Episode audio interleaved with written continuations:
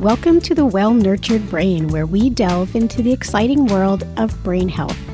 Every episode, we bring the latest research and expert insights on mental and neurological health and offer practical tips and strategies on how to nurture your brain and optimize its function. From mental wellness to neurological health, we'll cover it all so you can become skilled in the care and feeding of the most important organ in your body, the one that makes you you, your brain. Welcome to episode 14 of The Well Nurtured Brain. I'm your host, Dr. Pamela Hutchison, naturopathic doctor with over 20 years of clinical practice supporting folks with mental health and neurological challenges live healthy lives. And in today's episode, we are going to do something a little different. So instead of interviewing a guest or going into the research, doing a deep, nerdy dive into something, we're going to talk about how the environment is influencing our brain health. And we're going to use the example of Parkinson's disease to illustrate this. I know it's not the only example in how the environment is affecting our brain health, but the Parkinson's community and the people that research it are on the forefront of understanding this. And this is one that we understand pretty well now. We know and can make a pretty strong case that what we do to the environment has an effect on ourselves and on our brains. And what we have done to our environment has contributed to a global pandemic of Parkinson's disease. For human health, and particularly for human neurological and mental health purposes, I think that's really important that we start to recognize that what we do to the earth, the chemicals that we put out there, do affect not only the animals that live in the environment, but affect us humans as well. So, today I'm going to talk about what Parkinson's research is showing us in terms of this intersection between health and the environment, and particularly the health of the human brain living in that human that's living in the environment. And I do hope to convince you with this that we need to rethink certain chemicals we maybe need to rethink our personal exposure to certain chemicals. We need to rethink how we use them, maybe in our own lives, but also in industry. We need to rethink how these things are on a larger scale, how they're regulated, how they're approved. We want to understand and think about well, what is an acceptable risk? And I think one of the things that science gives us is the knowledge to do better. If we know better, then we can do better. And this is one of those cases where we we know better. So we could probably do better. This is an area I'm personally really passionate about because I work with a lot of Parkinson's patients. I would say about 30 to 40% of my patient base at any time are people with Parkinson's. And because of this passion that I have, I regularly attend conferences for movement disorders and most recently had the immense privilege to attend the World Parkinson's Congress in Barcelona that was just occurring in July. This is my favorite conference. Maybe you're not supposed to have favorite conferences, but I do. And it's truly amazing because it brings together the experts in Parkinson's worldwide, most notably the greatest experts in Parkinson's, which are the people with Parkinson's. So tons of patients come. And when you have a conference full of patients asking important questions and all the researchers and clinicians and focus groups and care providers all in the same room, you get some really interesting outcomes. So I, I walk away with lots of ideas. I walk away with a lot of aha moments. And this year, I had an aha moment that you know, I've had maybe in other ways before, but it really stood out to me this time. And in part, it's because the messenger is one of the most brilliant people on this earth, Dr. Bastiaan Bloem. He is a movement disorders doctor from the Netherlands, and he does incredible research and communication in the world of care for Parkinson's patients. And he's very, very patient centered in his approach to care very open minded in his approach to care. And he's just involved in some of the most beautiful initiatives that are out there in the Parkinson's world. And people love him. Um, they love him. I'm not the only person who has a nerd crush on Dr. Bastiaan Bloem. And he made a comment during this session that just rung around in my head for hours. He said something to this effect We now have three studies globally that show that continued pesticide and pollutant exposure in people with Parkinson's is correlated with increased mortality in those people. And I made a note. I just I, I made a note, I highlighted it in pink. I said, go back to this. This seems really important. And I on my way home from the conference, I had some Wi Fi access and I just quickly went on PubMed and looked it up. And he's right. Of course, he's right. There's one in the Netherlands, there's one in California, and there's one in Brazil. So, in, on three different continents, they found the same thing. They found that folks that are continually exposed to pesticides who have Parkinson's die earlier than people who don't have that exposure. Now, Dr. Bloem was speaking to a room full of people who already understand some other important factors or important facts that are really well established now around pesticides specifically and pollutants with Parkinson's. So it's really well established that about only 10% of Parkinson's disease cases are explained by genetics, and the other 90%, the vast majority, are explained by collusion of factors. So these are things that are protective factors and also risk factors. So there are a few interesting protective factors, like fun little side note. Caffeine actually reduces people's risk of developing Parkinson's disease. And green tea, specifically, three cups a day of green tea has been correlated with a seven year delay in onset. So, interesting little factoid. But coffee's also been found to be beneficial for reducing your risk of developing Parkinson's. And then smoking, oddly enough, reduces the risk of developing Parkinson's disease. It's probably the only protective thing I've ever read about smoking. Please don't start smoking because you need to prevent Parkinson's disease. You're way more likely to get lung cancer and die. So, when we look at this collusion of factors, it's things like age, genetics, diet, exercise, exposure to pesticides, exposure to heavy metals, and other pollutants like trichloroethylene. We know this because there's been enough research in enough different parts of the world to say, yes, if you have exposure, if you have occupational exposure to pesticides, to these chemicals, it confers a 1.64 times increased risk in developing Parkinson's disease. That's a 64% increased risk in developing Parkinson's disease than the folks that don't have those exposures. And we also know more than that. We know that folks with exposure to these chemicals get Parkinson's disease earlier in their lives than people without that exposure. They progress faster than the people without that exposure. We also know that continued exposure to pesticides speeds up the rate of progression to more severe disease. And finally, we now know that you also die earlier. Your risk is complete in a sense. You get it earlier, your symptoms are more severe, you progress faster, and you die earlier with continued pesticide exposure.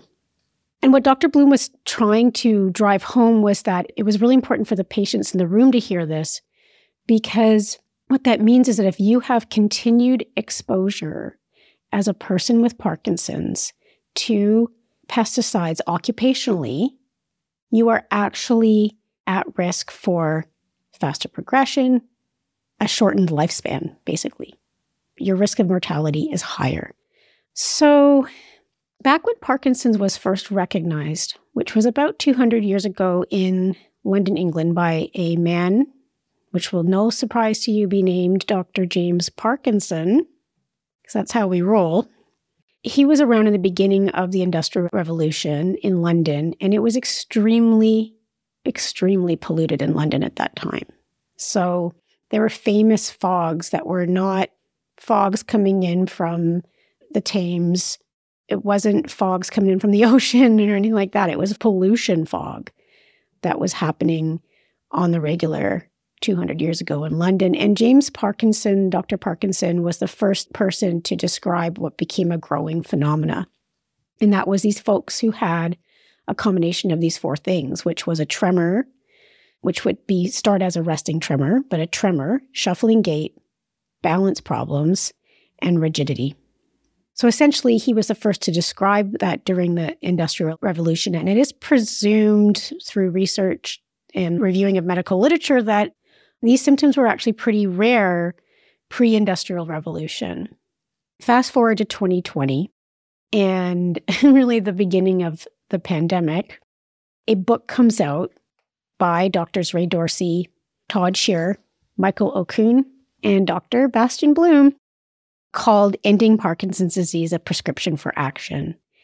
And this book is available on Amazon, it's available at your local bookstore, and it's a really well written argument for why we need to look at what we're doing to the environment because we are contributing to harm for these humans that are getting Parkinson's disease, the idiopathic Parkinson's disease, that's 90% of what is out there. So, this book Ending Parkinson's Disease, a prescription for action. When it first came out, I immediately I purchased it right away. There was an argument that they made in the book that at the time living through a infectious pandemic really stood out for me.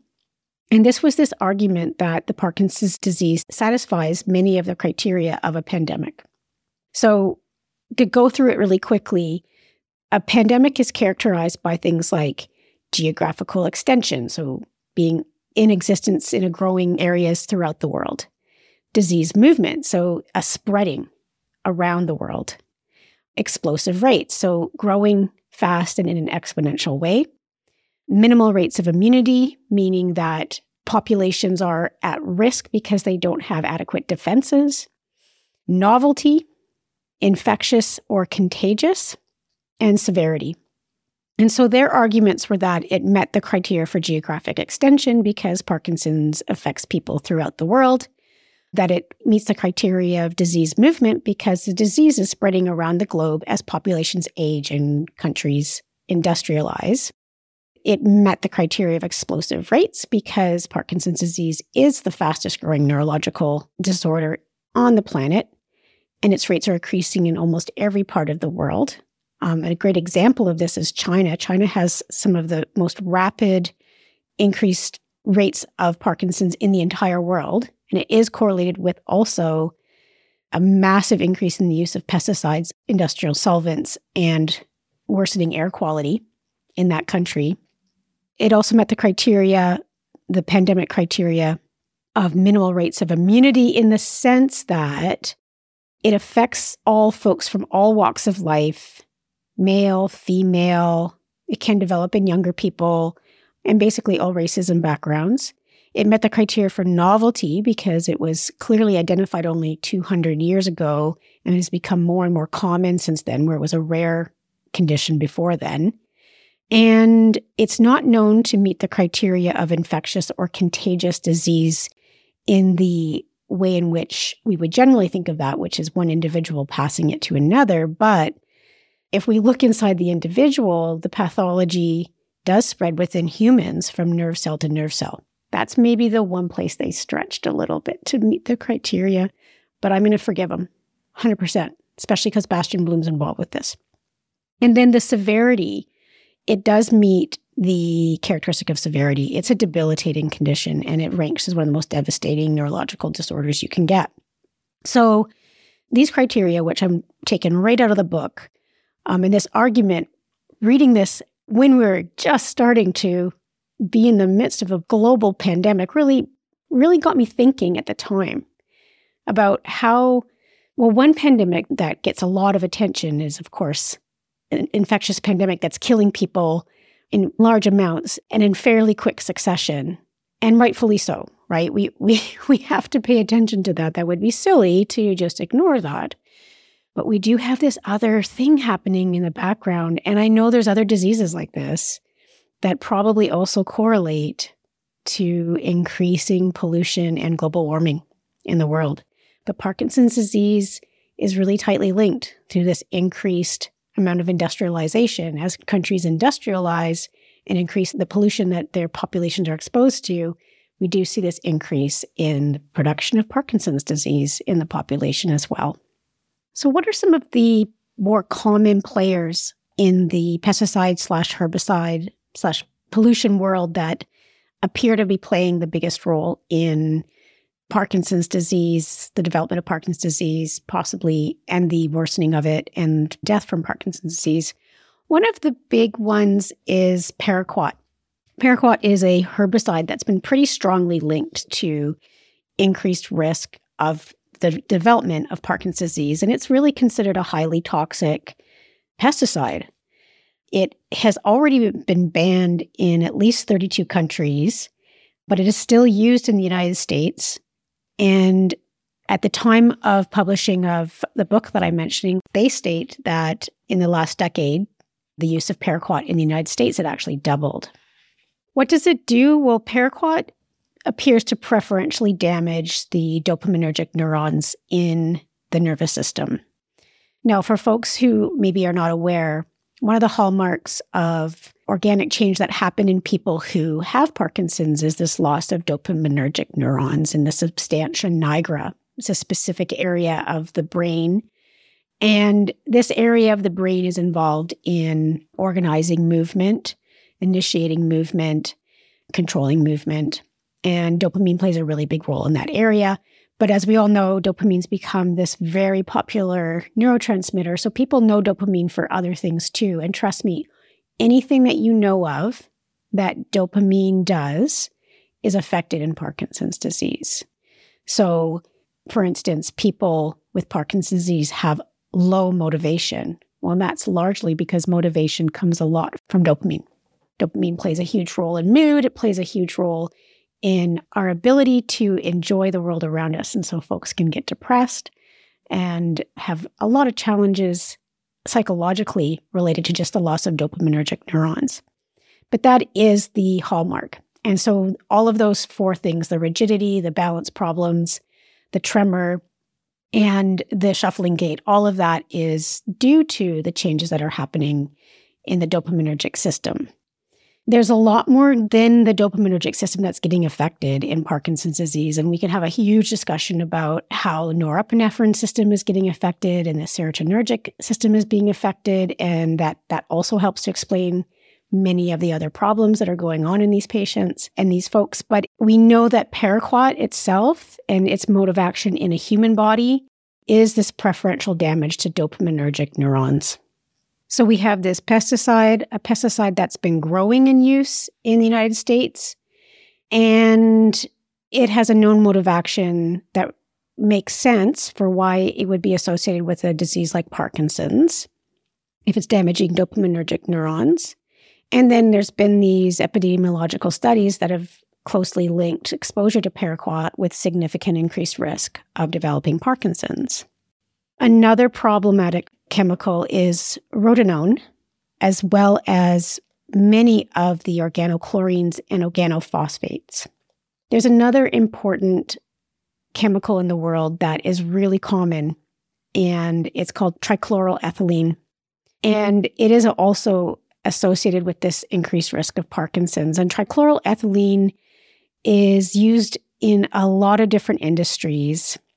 It's used for degreasing in industrial work, I had a lovely patient who developed a different movement disorder. But one of the things that in his intake we were looking for, what was going on, what could have been some exposures that could explain his uh, neurological condition. And he's a mechanic, and they used to use a lot of trichloroethylene. I don't know if they still do now, but back in the day, he would use a lot of trichloroethylene to degrease motors that he was working on. Dry cleaners use it for spot cleaning. And there's lots of safer alternatives so that it doesn't have to be used anymore by industries for these purposes, yet it is still being used.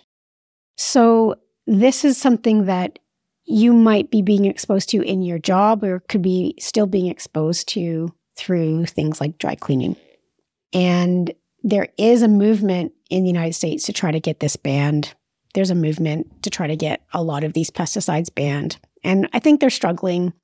It's hard to, I think, to win against an industry that has a lot of money. And this industry has a lot of money. So, what can you as an individual do? It's a pretty depressing concept that things that we do to produce, especially things that we do to produce food, end up being things like to produce more food for more people, ends up being things that are creating health problems in more and more people, or not creating necessarily, but contributing to the production of these health problems.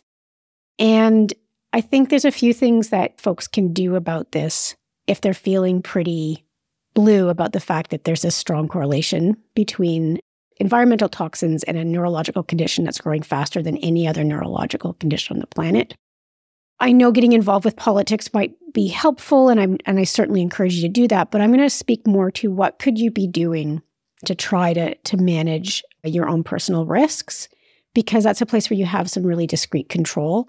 And then if you have the financial ability to support causes that are out there, please do.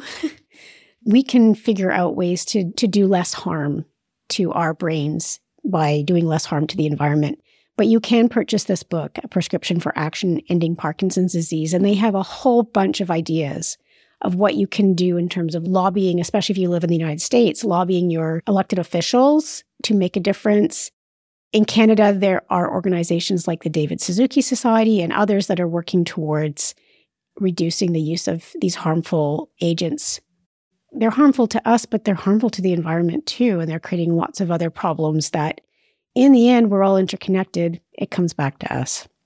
But what can you do as a person out there who maybe you realize that you've got some family members who either have Parkinson's and you're concerned about your own risk, or you want to inform these folks with Parkinson's that they need to keep their exposures to pesticides lower because that does help reduce their risk of progression.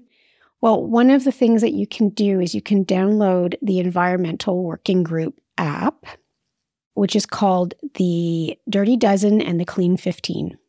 I love this app because what it does is it gives you real time, up to date, research driven data driven information about what currently are what they call the dirty dozen and the clean 15. So while I was speaking here, I just opened up the app to give you a quick and dirty on the dirty dozen. So, what the dirty dozen means is that the environmental working group has sampled these fruits and vegetables and determined that they are the highest in pesticides and pesticide residues, and that the advisement generally is that these foods are foods that maybe you're better off buying organic. Often they're the same usual suspects show up here, but strawberries, I'm sad to tell you, is number one, especially in the summertime. I'm sorry to tell you that. Buy organic. Spinach, nectarines, apples, peaches, pears, cherries, grapes, celery. Celery is always on this list. Tomatoes, sweet bell pepper, and potatoes. Those right now are what the Environmental Working Group is advising that you buy organic to limit your exposure to pesticides. They also have a little uh, Dirty Dozen Plus that hot peppers are also probably a risk. And then they have the Clean 15. And the Clean 15 are the foods that are testing really low. And I love this part because this means you can look at what's testing high, what's testing low, where can I save a bit of money and still eat lots of fruits and veggies? Because as we know, fruits and veggies, brain food. So the Clean 15 right now on the app, the first one is uh, corn, sweet corn. I'm happy to tell you that. I'm really happy to tell you that in July. That's a good one. Avocados, so many millennials are just happy right now. Uh, pineapple, cabbage, onions, sweet peas that are frozen, papayas, asparagus, mangoes, eggplant, honeydew melon, kiwi, cantaloupe, cauliflower, and grapefruit. Don't take my word for it. It's updated on the regular and it is a free app, completely free from the Environmental Working Group. And it is one of the ways in which you can take an active step towards reducing your exposure. Another thing that's really obvious is to reduce the use of any kind of pesticide that you use inside or outside your house in your garden. So that could be taking Roundup out of your life. That might be being really careful about what you use to try to fight the bugs and, and pests inside your house and try to use natural agents as much as possible. And there's a growing list of things that people are using, including bugs that kill other bugs to address indoor pests. And as much as possible, if you can afford to choose the organic product anyways. Now, the Clean 15 are the ones that, on the whole, we're looking at things that even if you buy the conventional, there's very low residues of pesticides and herbicides in that produce. But another way that you can, if you have the ability, the more that you purchase as organic in terms of foods that you consume, the less you are exposed. There's been some interesting citizen science around this where people have checked their blood levels for various pollutants, which you can do. And I don't think it's necessary to do this, but if you wanted to do this experiment, you could. And then gone and eaten organic for three months and then retested and seen their levels go down. So that does happen. If you reduce your wholesale exposure to pesticides and herbicides, your levels are going to come down and you are reducing the risk that these things play a role in your ongoing neurological health. It's not a guarantee. There's no guarantees in life. But I think it's an interesting, important place that we don't think about a lot in our day to day lives, especially when we think about brain health. I think it often gets missed that brain health is intimately linked to the health of the environment around us, intimately linked. One final pitch I'll make for buying organic is that you vote with your dollars. So when you buy organic and you vote with your dollars, you're telling farmers and industry that this really matters to you. I also know that this will not be a reality for a chunk of folks because it is a lot more expensive to eat organic everything. It just is. But if you have the means to do so, you can speak loudly for all of us. You can make a difference that way. Now, if you are concerned for a loved one with Parkinson's, one thing that I would advise is that you not show up and just say, you've got to stop eating anything but organic food, because that's not actually what the research shows. What the research shows is that folks that try their best do better. So if you are concerned for a loved one with Parkinson's, I think the productive way to approach this is to think about Dr. Mischley's research. She's a researcher at the University of Washington, University of Bastyr, and she is researching and has a cohort that she's following forward in time, uh, looking at the intersection between diet and exercise and other lifestyle factors like social exposures and progression rates in Parkinson's patients. And they do find a correlation with organic eating but it's based around a specific question. So they do find that people who answer yes to this question progress slower in their Parkinson's disease. The question is I try to eat organic when possible.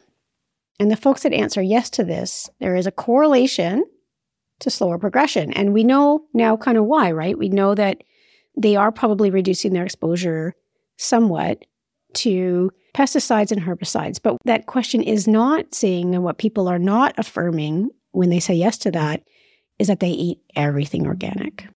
And I want to emphasize that because I think right now that is a practically impossible thing to do for most of us financially and even just ease of life. I think it's a practical impossible impossibility to actually perform that feat right now. And I'm sad to say that because it means that we become really reliant on all of these pesticides, herbicides, and other toxins to live as humans in this world. And I think the larger problem is we need to figure out how to live in this world and feed everybody without so much of these things.